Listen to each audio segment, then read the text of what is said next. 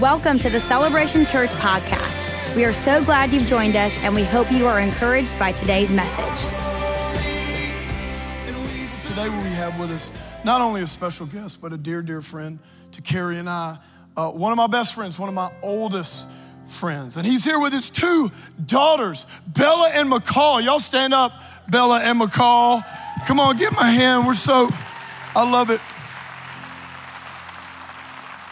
I love it when the kids get to travel with, with the pastor, with dad, and we're so glad that y'all are here. We're sorry about the weather and all that kind of stuff, but it's all good. But um, Pastor Dino, he has been a dear, dear friend and an overseer of our church for so many years. And I want y'all to know this. You know, our church turns 20 years old uh, this fall. Did you know this? Did you know that before we planted this church, and we didn't have enough money. We were just scraping things together to try to, you know, you know, rent a school for a couple of months, see if God would bless it and see if it would go. I met with Pastor Dino, and uh, I told him, um, you know, we were friends. I told him about what I felt like God had called Kerri and I to do, and he looked at us. He said, "You know what? I want to buy all your worship equipment." We're going to buy all of your worship equipment so you don't have to worry about that. You don't have to worry about your worship. And I'm going to give you a trailer. I'm going to give you a trailer that you can put it all in so you can so it can be mobile and you can set it up wherever you go. And Dino, I will never forget that. Never forget that for the rest of my life. I want to thank you for sowing that seed. How many of you would agree that in our worship, just like we saw in that last song. Think of all the ministry that God's done in our worship around the world. And Pastor Dino Rizzo sowed that first seed into our church. So, Dino, we know that your wife, Delynn, she, she's sick. We know she, God's going to heal her and she couldn't be here with you. But, church, oh, and also Dino leads all of ARC. He's oversees thousands of churches in our network, and uh, he's just awesome. I could just talk about him all afternoon, as you can tell. Come on, church, I want you to stand to your feet. I want you to give honor where honor is due. Let's welcome up Pastor Dino. We're so glad he's with us.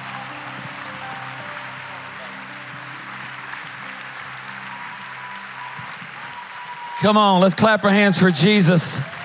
It's all about Him. Always unto Him, unto Him, unto Him. Wow, to God be the glory for the great things he is doing at Celebration. And so, uh, just so glad to be here. Welcome all those who are joined online. I know that you're online audience because of what God has done and is doing here at Celebration continues to increase. And of course, those at some of our other locations. Thanks a lot for being a part. I love what God is doing uh, in this house right now, here, of course, with all the kids and what Pastor Stovall talked about. He's going to be taking care of our kids this summer, which is awesome. So if you don't know what to do with your kids, just drop them off at his house anytime during the summer. He is our pastoral babysitter for the summer. Just fantastic. Clap our hands for our pastor. He's so giving and loving our kids. He is the real deal. When I first met Pastor Stovall, we were doing that. We were taking care of kids, doing youth ministry, college ministry. We've known each other a long, long time. I'm his, I'm his much older brother, much many, many more years as senior. Uh, turned 86 this year, just doing well. Feeling great for 86. Matter of fact, I can't wait to be 90. And so, uh, some like, man, that brother looking good for 86. Uh, other day I was doing a youth conference and kids weren't paying attention. I was like, hey, look up here. I'm about 90 years old up in here trying to talk to you kids. You cheering. Come on. Look at me. Look at me. Kid came up to me afterwards like, man, you look good for 90. Thank you very much got to go higher next time. But uh, love this church, love everything about this church. I love what happens in all the environments, but I also love what happens from these environments as you serve the city, as you reach out to the poor, to the hurting around the world. You're known as a generous church. When people talk about celebration, they talk about pastors Stovall and Kerri, and of course the team. You have a dynamic team, the worship all across at every location, first class. They love you, they love God. Uh, one of the, the words is generosity uh, that describes you as a house and as a people, loving people, reaching out to others, caring about maybe uh, those that have been forgotten. You've always done that as a church. And uh, I was one of those. I would have never showed up at church. I didn't come to Christ through going to church. Church came to me through outreach. We were not church going people. We would have never woke up on a morning as a family and said, Do you want to go to church? We just was not in our frame of reference. And so the church came to me through an outreach, did a creative outreach, outreach on a weekend, and it got my attention and shared the love of God. And so it made me want to know more. It was very inviting. And I think that's one of the most amazing things about the people of God is when we're an inviting people the way we live our life. And I know you're that. And so thank God for this church and all that you represent and what God is doing right now. And love your pastors. We have a 25, 26, 27 year history, knew him pre celebration. And, you know, God's hand has always been on Pastor Stovall. As long as I've known him, he's had a dear love for God, a deep love for God. Just that love is beyond anything, uh, really, that, that it's the first priority of he and Kerri's heart. And I was, I was thinking, I was praying uh, for them uh, the last couple weeks, and normally don't do this, but God really gave me a verse uh, for your pastors because it reminds me of your pastors. It's in Psalms 103, verse 7. I think this is a verse that describes your pastor. Said this He made known his ways to Moses, his deeds to the people of Israel. You know, Israel were, were people, they watched what God did, but yet Moses understood why he was doing that.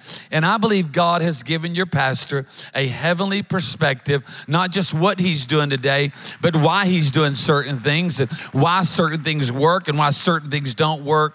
And so, Pastor Stovall, we love you. We thank God for you. You and Kerri are a gift to the body of Christ. I know we wouldn't be able to plant churches without your leadership, and we are just so grateful uh, to be friends. And don't you love your pastors? Come on, can you show your love for your pastors who really have a heart for God? Come on, show your love celebration. Let them know how much you love them, how thankful you are for them.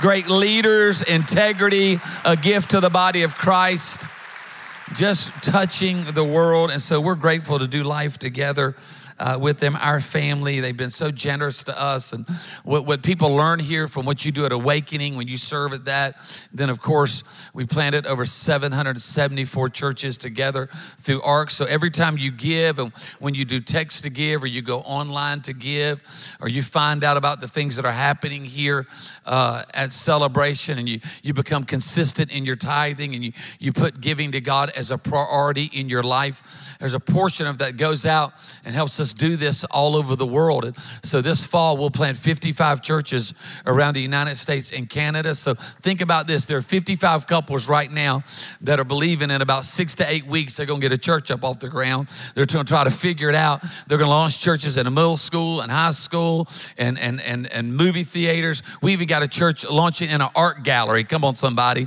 And because of and because you give, I want you to hear this. And because you say yes in your generosity and yes in tithing and yes in offering, we can say yes to these couples and say, yes, go plant that church, go make a difference. So, on behalf of all those couples who have a dream in their heart to do this, I just want to say thank you for being such a generous church and making a difference for Christ. And, and we just believe that, that heaven is going to be populated from those churches that are getting planted. So, thanks a lot.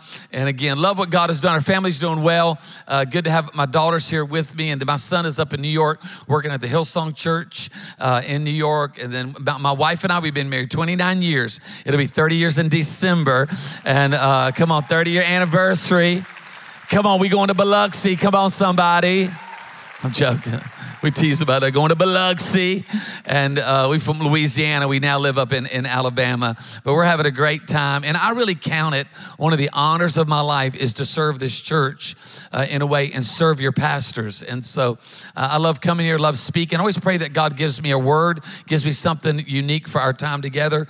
As I prayed for our time together, I want to talk for a few minutes around the idea of God's vantage point. God's vantage point. God has a vantage point about what's happening in the world and what's happening in our life and what's happening with our kids. And, and, and He's wanting us to get His vantage point because if we're not careful, we only live from one vantage point. And normally that's ourself or that's lack or that's less. God wants to move us to His vantage point. So let's talk about that for a few minutes. Let's pray. Father, we love you. Thank you for what you're doing in this house, the work worship. We thank you for our pastors, all those who gathered around to just get strife out of their life and just worship you and have a just a breakthrough, God. Lord, we just sometimes life gets so heavy and we just live in hurt. And so, Lord, thank you for freedom. Uh, that's happening in this house. And Lord, we thank you for uh, the heavenly perspective that you've given our pastor. And so pray, I pray today, God, that you would help us to, to have a better vantage point of what's going on in our life. Lord, we thank you for healing. Lord, you've healed us and you're going to heal us so that we can be healers to other people. We love you so much. In Jesus' name, everybody said a good amen. Want you turn to the person next to you and say, I'm glad you made it to church. Come on, look at the other person that was your second option.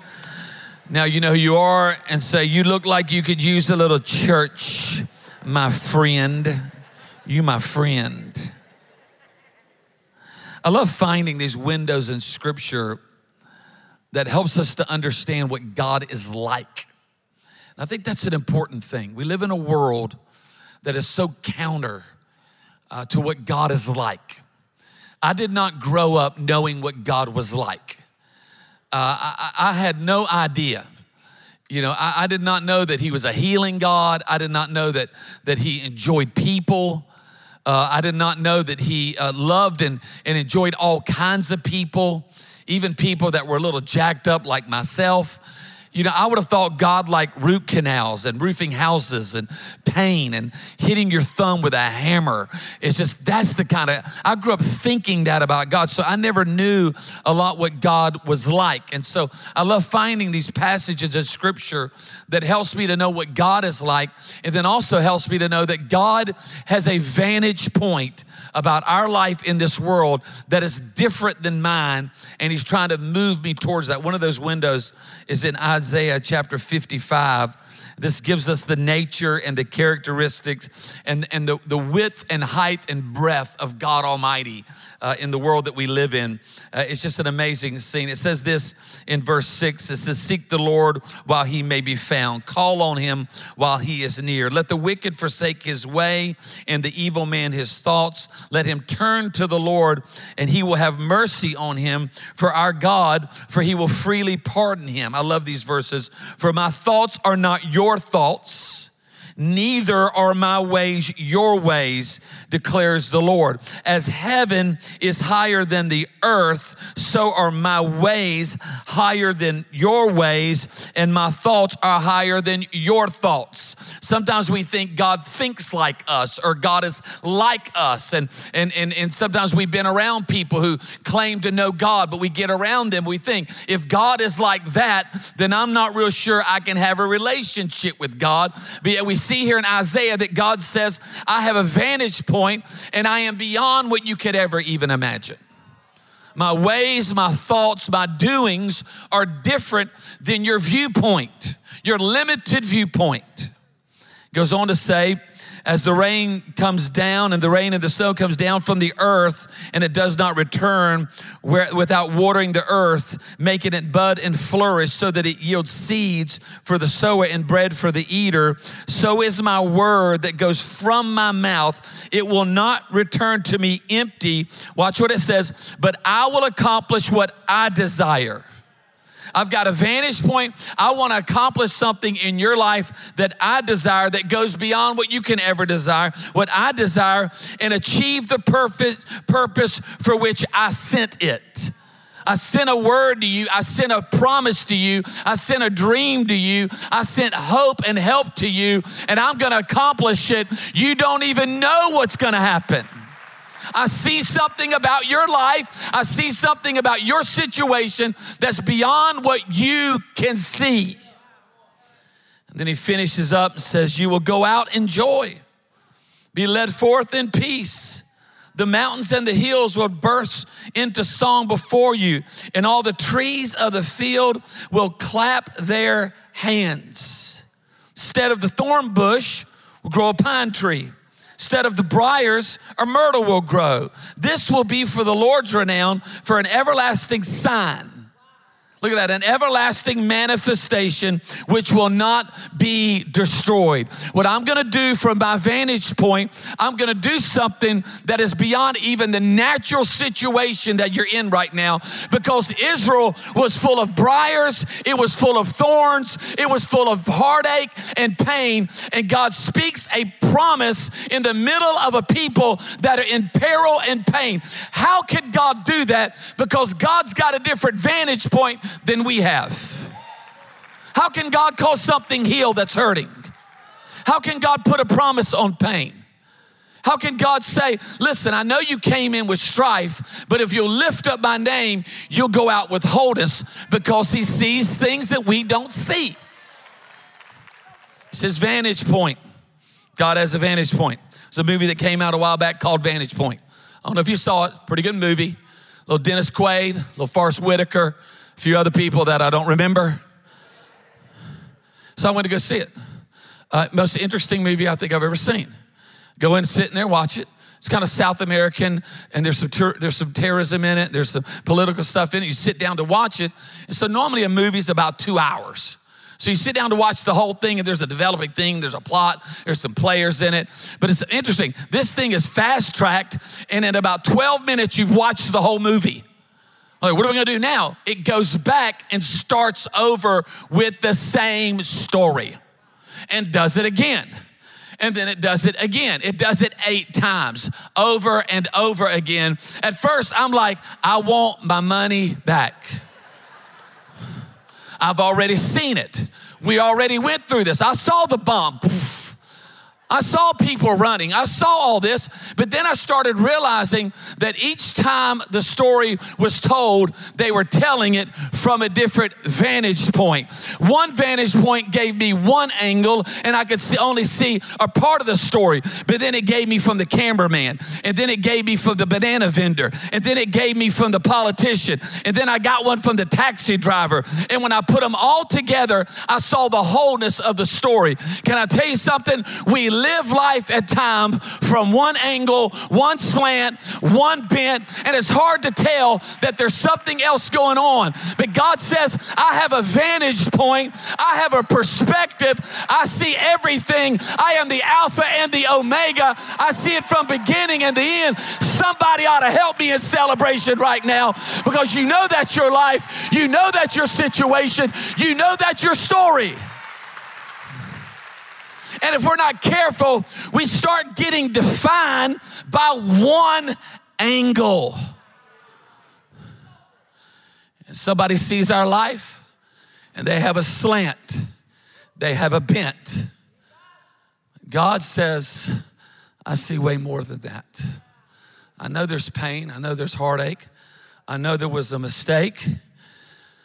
God has a vantage point. All of us do. If you've been married, you have a vantage point that single people don't have. Remember when you're not married, you talk to somebody married, I just, just don't know if they're the one. I remember just asking a buddy of mine, I just don't know if they're the one. And he'd just say it so smooth. Oh, you'll know my brother.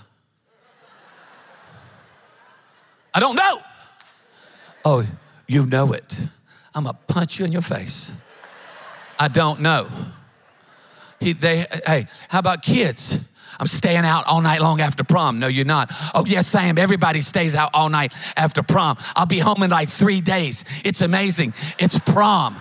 And as a parent, you say, You're not staying out all night after prom because if you stay out all night after prom, you're gonna get arrested, you're gonna go to jail. Why? Because we got a vantage point. Come on. I have lived a long time and I know that after 1230 ain't nothing but trouble going on. How and your kids look at you, how you know that? Because I am old. I got a vantage point you don't have. It's a vantage point. As I prayed for you, I felt like in my spirit, my, just praying for you. I felt like God spoke to my heart and said, I'm giving celebration a vantage point about some things I want to do in the earth today. I think that's why God gave your, your pastor a heavenly perspective. He saw something, it was a perspective, it was an angle, it was a glimpse, it was a viewpoint. And from that, We get a vantage point because God always God sees everything. God has a vantage point. Uh, there's so many He has. He has He sees things from so many angles. Uh, I mean, there's hundreds. I mean, He is the beginning and the end. He He is everything. Uh, you, know, it, it, but but I, I wrote down through. I think God sees everything through spiritual. I mean, He's a spirit. So sometimes we don't know what the Spirit's doing. It's just hard. Sometimes, sometimes we're not spiritual. Sometimes I react very soulish. And sometimes I'm moved by my feelings. Sometimes I operate in the physical and I get mad at people and I forget that they're not the enemy, but I feel like they're the enemy. And I feel like, man, they're, they, I'm so mad at that person. But see, a spiritual vantage point says our, our battle is not against flesh and blood. So we got to get a spiritual vantage point. And so God has a spiritual vantage point. Can I tell you something else? God has a vantage point about your identity that at times we struggle with. Sometimes we feel less, we feel insecure, we feel hurt, we feel wounded, and we let those real wounds and those real hurts and those real situations begin to identify us, and we begin to live from an identity of pain or hurt. Come on, you know all about this. You're taught this. Pastor Kerri teaches you this. Pastor Stovall teaches you things about identity and value. We begin to live from that one identity, but yet God comes along and says, Whoa, whoa, whoa, whoa, that's not your identity. Your identity is healed, your identity is whole, your identity is a future, your identity is you matter. You have value. Your pain now is purpose. It's another identity, it's another viewpoint in your identity. Like I tell you, it doesn't stop there, and sometimes we stop right there. God has an identity about the world. And his, he has a view, he has a, uh, uh, a vantage point about the world. His vantage point to the world is that he's willing that none would perish but that all would come to repentance. He has a John 3:16 vantage point for God so loved the whole world. All kinds of people with all kinds of problems. And God is wanting you and I to live our life and to love people from his vantage point. Now the enemy has one too. And his his is not real complex. It's not like calculus 408 there's such a thing. Come on, I graduated a little pre algebra myself back in 82. A little pre algebra. It's all you needed back in those days. A little pre algebra. The, the enemy really has two vantage points. He has, a, he has a vantage point of a lie and a deception, and he has the vantage point of limitation. So he's always trying you to either believe a lie, be deceived, or to believe a limitation and then and then all we think about is ourselves and all we think about is what i'm going through. The other day i had one of those moments uh, i was having one of those days where i was in my own vantage point my own angle my own perspective uh, thinking a lot about dino a lot of dino that day real dino day. Dino loves dino. Dino cares about dino. Dino thinks talks to dino a lot. What do you think dino? Here's what i think. Hey let's go do that. I mean i'm all about me. And so i was having one of those days i, I call it being in my own head fixing my problems, my pain, my situation, fogged out a little bit, going through a Starbucks drive through, do not remember the order, don't even remember the exchange with the person at the window. I don't know if it was $8 or 8 grand. I'm not real sure. But I don't I did not even re- I did not what sadly is I didn't even look at the other human. Maybe you've never been like that where you go through life and you don't even recognize the humans around you because you're in your own vantage point. I was absorbed with me my money, my pain, my schedule, my calendar. So for some reason, when I went past, I got my drink and I pulled up and I was just fogging, just. I talk to myself when I fog out. And I just pulled up and put my truck in park and just stopped in the drive through. I don't know how long I was there. A few minutes later, someone's knocking on my windshield. I turn around, the guy's like, roll your window down and I'm starting to come to a little bit. No, I don't. I don't know this. Dude. Rolled up on my truck. I don't know you. Rolled up on my truck, and, and he said, "Roll your window down." No, no. Bluetooth, police. Roll your window down. I roll my window down. He says, Man, you blocking the drive through. I, I didn't even know where I was. I look around 15 cars wrapped around Starbucks, people blowing the horn. The barista's like, Pull up, pull up. So I, I ease up, and this guy's laughing. I pull up, he's walking beside my truck. I said, Man, who are you? Are you like the Starbucks police? I mean, who are you? He said, No, man, I, I caught a bad bus. I don't know where I'm at. I got to get down to the homeless shelter. Closes at 7 o'clock. It was 5.30. I said, Man, I know where that homeless shelter is. It's right by our dream center. I know where that's at.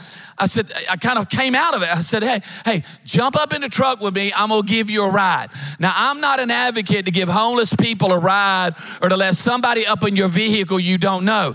He was a small guy. I'm a big situation. I'm burning diesel. I was in control, if you know what I'm talking about. I was all right. I was all right. So he got up in the truck with me. We start talking, laughing, cutting up. I said, What's your name? He said, Benjamin. I just said, Benjamin, Benjamin. That's in the Bible. And I just kept saying it Benjamin, Benjamin, Benjamin. In the Bible, in the Bible, in the Bible.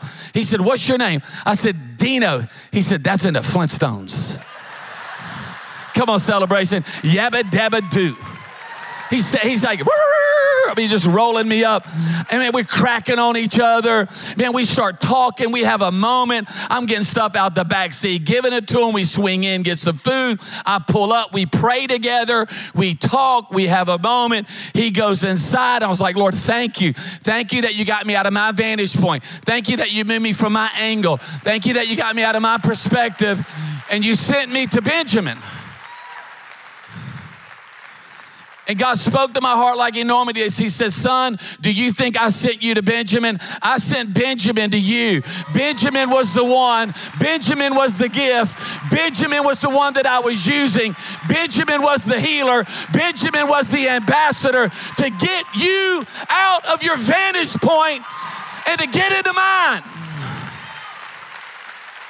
Move us, God. Move us.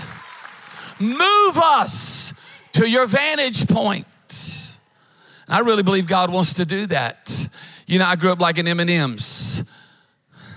Just thought I'd throw that out there. Ain't got nothing to do with the message. Just want to say it. No, I was growing up, there's two kinds of M&M's. Like chocolate and peanut. Now there's like 800. Can't even keep count of them all. And I was thinking about that God has some M&Ms of a vantage point. I wrote down five of them. They all start with M. God has a vantage point that He's trying to get us to. And I believe He's been doing it here at Celebration. Here's the first thing is God's vantage point is a manifestation. God's manifesting himself. He wants to manifest himself to you, to your children, to our church. Manifest means to be on display, to be clearly seen. Lord, help us to clearly see your will. Help us to clearly see what you're doing today. Help us to clearly see the word what you've done in the word, what it, what it means to me, the patterns that are in the word, the messages that are in the word, the truth that is in the word. It's a manifestation. God is wanting to manifest himself. And I believe he's been doing it in your services. And but, but let me kind of tell you something, it doesn't stop there. Because it's great to have a manifestation, but you need something out of a manifestation, and that is a mandate. Because you don't want a manifestation without a mandate. A mandate says, Yes, Lord, I will do that. Nothing good with having a manifestation. All you've had is a moving service, all you've had is a moving moment. And we want to move you from just a moving moment to a mandate where you say yes. I agree with that, God. Yes, I'm going to be about that. I'm going to walk in my healing. I'm going to help people. I'm going to be a giver. It's a mandate. But the other thing that also is, is it becomes a mission then. So, Lord, move us from a manifestation to a man, to a mission. And we believe the mission is, is the local church. The mission is you and I uh, reaching to people, noticing people, being the church inside and being the church outside. Lord, you've given us a mission to reach out. God has given your pastors a mission in this region to make a difference, to reach people. It's a mission. We do it together. Why? Because we're better together. I could do more with you than I can all by myself. So we come together in mission and giving and generosity, loving, but we don't stop there because we want to move from mission to what? To be mobilized, mobilization. Because eh, hey, it's great to have a manifestation. It's great to say, Yes, Lord, I want to do that. I'm all in. I'm all about it. It's great to say yes to the mission, but then we want to be mobilized so what? So we can be a part of the mission. In our unique bent, our unique angle, because you're gonna see something about hurting humanity that I'm not gonna see. You're gonna love somebody that I'm not gonna be able to love. You're gonna be able to reach out to somebody that I'm not gonna be able to reach out to. I never forget when my parents went through their sickness and both of them passed away. They both passed away at a hospital. And for all those days, I was at that hospital for five weeks taking care of my dad when he was in a coma. Three years later, my mother has cancer, and, and the doctors gave her two years. Five weeks later, she passes away. I remember being at that hospital, going down them hallways, sleeping at night in the hospital, eating that cafeteria food, being there with those families. Guess what? I got a perspective of grace and patience and empathy in the hospital that I had never had before. So, guess what? When I go to the hospital, hospital now, I have a different vantage point. It's a, I've been mobilized to make a difference. And then the last thing, because this is always what God wants to get us to, is to the miraculous. Where God uses us in a miraculous way to reach the poor, the broken, the hurting, those that are fighting addiction. I can remember back in the day, Pastor Stovall, years ago, planted our churches, and not every family was touched with the pain of addiction. It's hard pressed to find a family today that somewhere in their fam- family, someone is not in the prison of addiction. The pain. And then the, the fallout and collateral damage that that does to the, to the relationships. So, God, use us to see a healing take place to hurting people, the miraculous. I, prayed, I said, Lord, give, give me one window of this. And I'm just gonna give it to you real quick. It's in Acts chapter 3. I love this window, and I just give it to you just real quick. I know I found out earlier that uh, Pastor Clay taught on this, and so if you want a much better commentary, you want to check him out. He's got a whole fillet. I'm going to give you a shrimp cocktail out of Acts chapter 3. He got fillet and lobster, surf and turf, sample plate.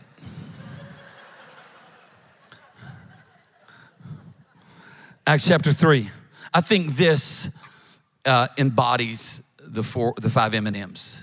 I think in this is manifestation, mandate, mission, mobilization, and miraculous. It says one day Peter and John were going up to the temple at the time of prayer at three in the afternoon. Do you know uh, the, the New Testament church called three o'clock the hour of mercy?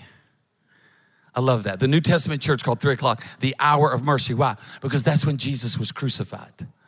So that was a special time in the New Testament church. So at three o'clock in the afternoon, now a man. So it changes to this other scene. A crippled man, crippled from birth, was being carried to the temple gate called Beautiful, where he was put every day to beg. So he not only was dependent upon other people, he was, he was dependent upon begging. So he's beg, he goes there to beg. And he would beg from those going into the temple courts, which was not a bad idea. Because something about him said, if I'm in that location, then maybe I'll find compassion.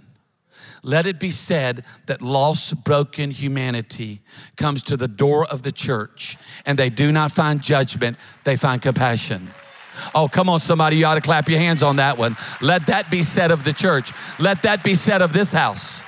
That what they find at the door of the church from the people coming in and out is compassion and mercy.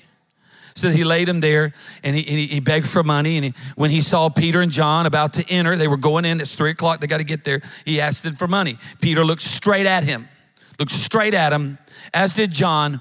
And then Peter said, because he's just calling out alms, alms, alms. He said, Oh, hey, hey, hey, look at us. Look here. I love eye contact. Well, Lord, help us to have eye contact with broken humanity. Don't let us turn away from the crippled. Don't let us turn away from pain.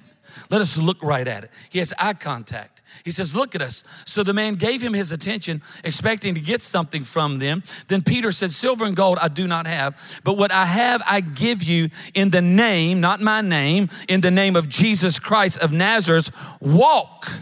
He spoke it by his word, but then it said, taking him by the right hand, he helped him up. Oh, come on, somebody. Lord, let us be known as a church, as a family, as a blended family, as a single mom, as a single again dad. Let us be known we are people that help others up. We lift them up. We reach down and we we help people. Celebration, the church that helps people. Celebration, the church that helps people. Riot, the church that helps young people. We are the church that that's that church that'll help the poor. That's that church that'll help the addict. That's that church that will help those that are wounded and broken and forgotten. That's those people that help other people. I couldn't imagine being known for anything better than that. Man, God moves in that church. Oh, I know He moves, but man, do you see how they help people?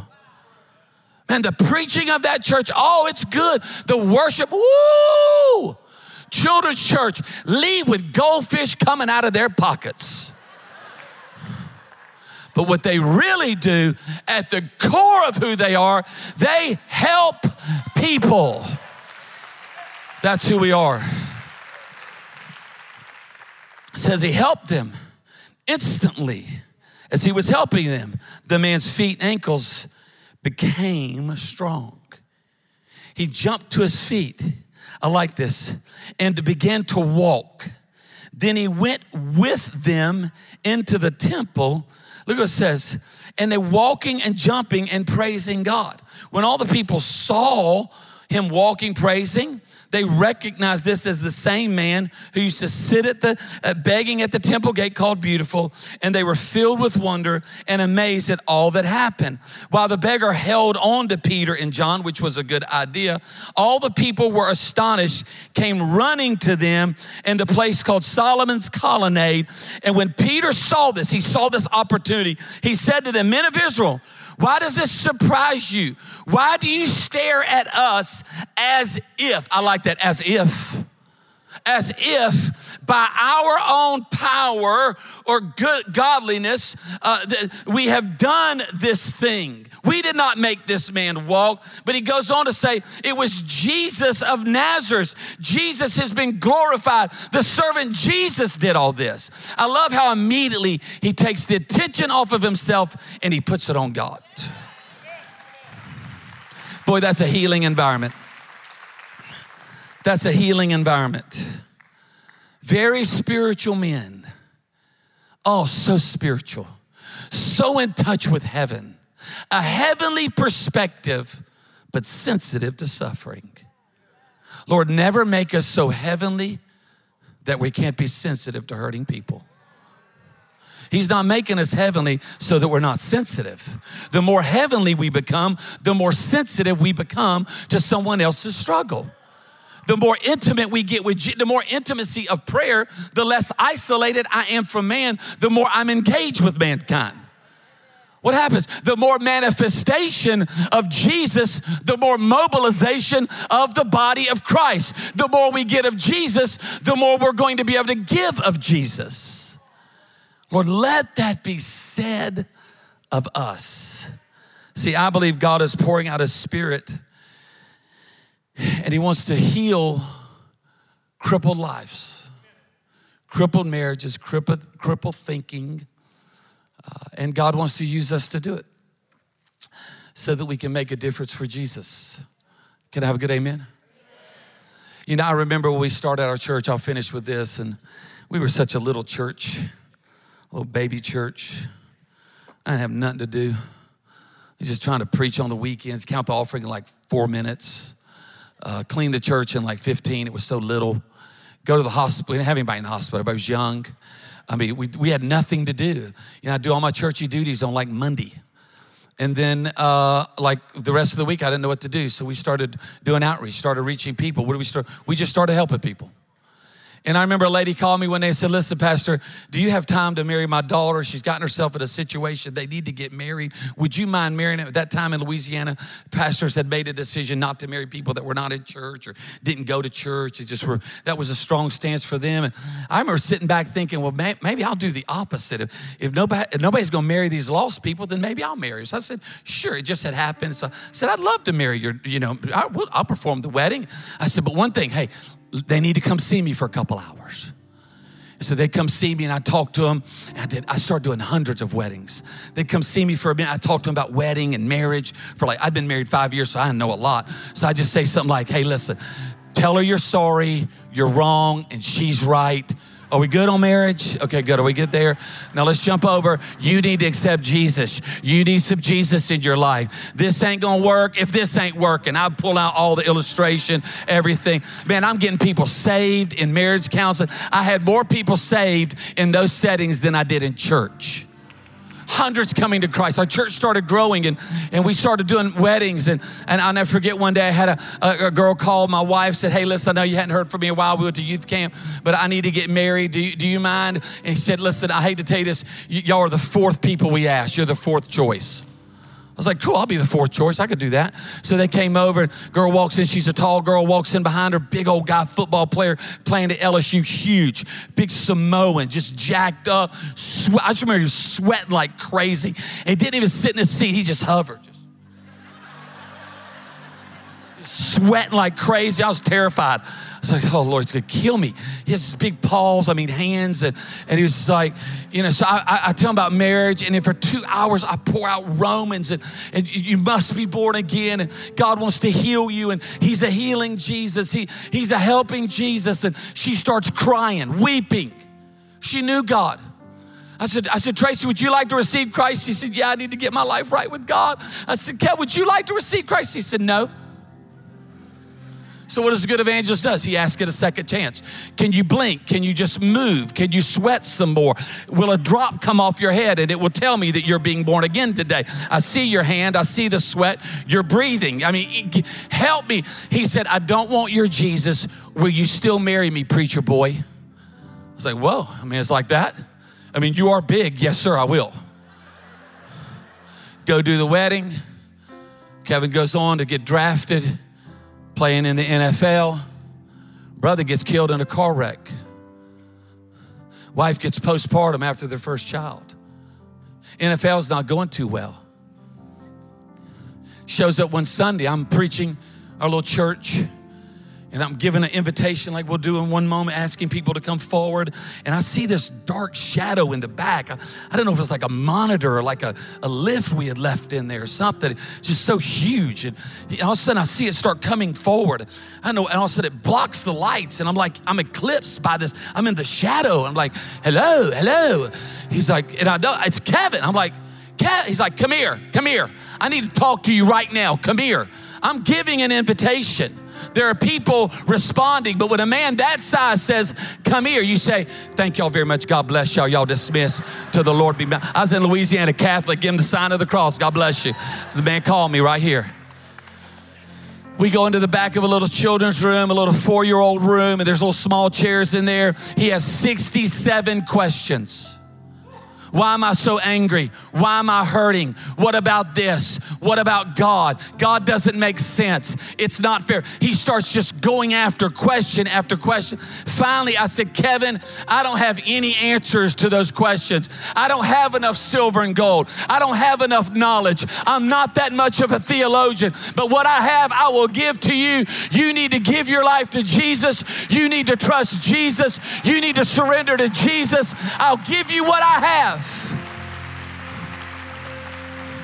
And in that room, I asked him a second time. I said, Would you like to receive Christ? He said, Yes, I would. And I reached across and took him by his paws or hands or whatever those things were. And, and I, I prayed with him to receive Christ. He started crying. He hugged me and started crying. I started crying because I thought he going to kill me.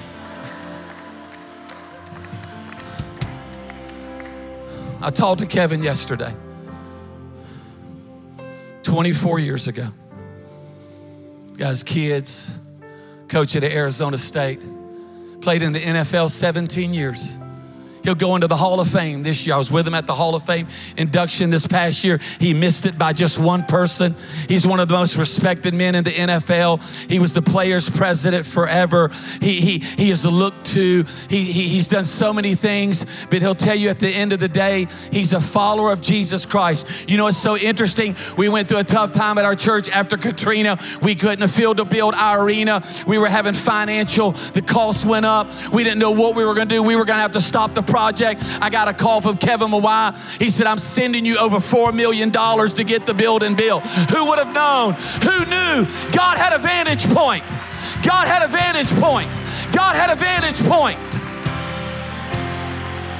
Thank God I was the fourth choice. God will use you when you're the fourth choice. God will use you on the 10th choice. God will use you on the 15th choice. God knows. God knows. God knows. See, God sees what we don't see. And if we'll allow Him to do healing in our life and be used to bring healing, there's no tellings what He will do. Because you just never know. You just never know. Amen. Hey, let's be that church. Let's be those people. Let's all stand. I'm going to pray for you. Father, we love you. Now, thank you for what you're doing in this house. And Lord, we thank you that you're a healing Jesus. You are a healing Jesus. So, Father, I pray that today you would bring healing to hurting people. Maybe you're here today and you feel like that man at the gate. You feel crippled in anger. Kevin was so bitter. Kevin was so distant. Kevin had so many questions. He was just crippled by fear and doubt and unbelief and hurt. Maybe physically you need healing in your life as I prayed for our time and prayed for our time as we close out. Our pastor's going to come in one moment. We're going to worship again. But I want to pray for every person in this room. Maybe you're watching at another location or online. I want to pray for every person you need healing in your life maybe healing in your body, maybe healing in a relation. I just felt like God said, I want to heal people. I want to lift people up that feel crippled in their spirit, crippled in their soul, crippled in their mindset, crippled in their, their vantage point. I want to bring healing into, I'm going to heal them today. So I want to pray for you right now, all over this room. If you need healing in your life, just whether it's mental or physical, whether it's something in your soul, it's a relationship. I want you, I want you right now, wherever you're at, to just move out of your seat. We're not going to take a moment. Uh, don't make me beg for it. Don't make me work hard. Come on, all over this room, you say, I need healing in my life right now. I'm just tired of being crippled. I'm tired of the same old thing. I feel stuck in my life. Come on, church, can we clap our hands? We're going to wait as those move from the risers. I see people moving in the risers right now. Come on, let's clap our hands as people are coming forward. I see many people come in close, come in close. I see many people moving right now, coming all the way from the back. We're going to wait on you. Come on, you need healing in your life. You just need a new beginning. Just no more healing. I'm tired of being stuck. I'm tired of being paralyzed. I want healing in my life. Father, we thank you for that. Oh, wow, that's amazing. Pastor Stovall. So, uh, so look, I want, I'm, and I'm gonna ask everyone remain. This is only gonna just take a, a couple of minutes, but we're gonna witness something real powerful here. Wait, Dino, c- come back real, real quick. I want y'all to, can y'all like spread out? Can y'all spread out a little bit? And uh, so, so Dino, talk about, talk about real quick before we pray. Talk about that process of when they were, because I think a lot of people, if if you've read that scripture, it looks like Peter says, you know, arise and, you know, I give you Jesus, arise and walk and we skip over the part that said says that Peter basically had to grab him by the hand and help him up. So it was speaking the name and the healing power of Jesus, but there was also the action of I'm to help. I'm to help you up. Speak. Well, it, it was power along the way which I think sometimes we don't understand that sometimes God gives power along the way. That when He reached down to support him, then the supernatural showed up. So there would be no supernatural without Peter and John's support. He reached down, grabbed him by the hand. First, he spoke. He spoke by the authority. There was an authority that was given. And then he reached down and grabbed him by the hand. And then it said that power or healing started in his feet and then went to his ankles. It literally means, if you studied in the Greek, that his feet were out of socket and they were dislocated. Wow. That he had been born with dislocated feet. And over those years, that all of that scar tissue and all the hardening, they were stuck that way. He was, and so, uh, and in that moment, that power came in and they popped back into socket. Come on. And all of a sudden, he had never walked before. And so he felt something he had never felt before. And then they lifted him up. And it says he held on to them. And it, and, and it, began, it began to happen because he went from being crippled, feet, ankles, to leaping and jumping and praising God. Come so on. it started, come on, it started from the bottom. Oh, come on, somebody. I started from the bottom. I oh, started yeah. from the bottom. That's the real meaning of that song. Don't song. make me rap healing up in here. Thank you for tuning in to today's podcast. For more information about Celebration Church or to get in touch with us, please visit celebration.org.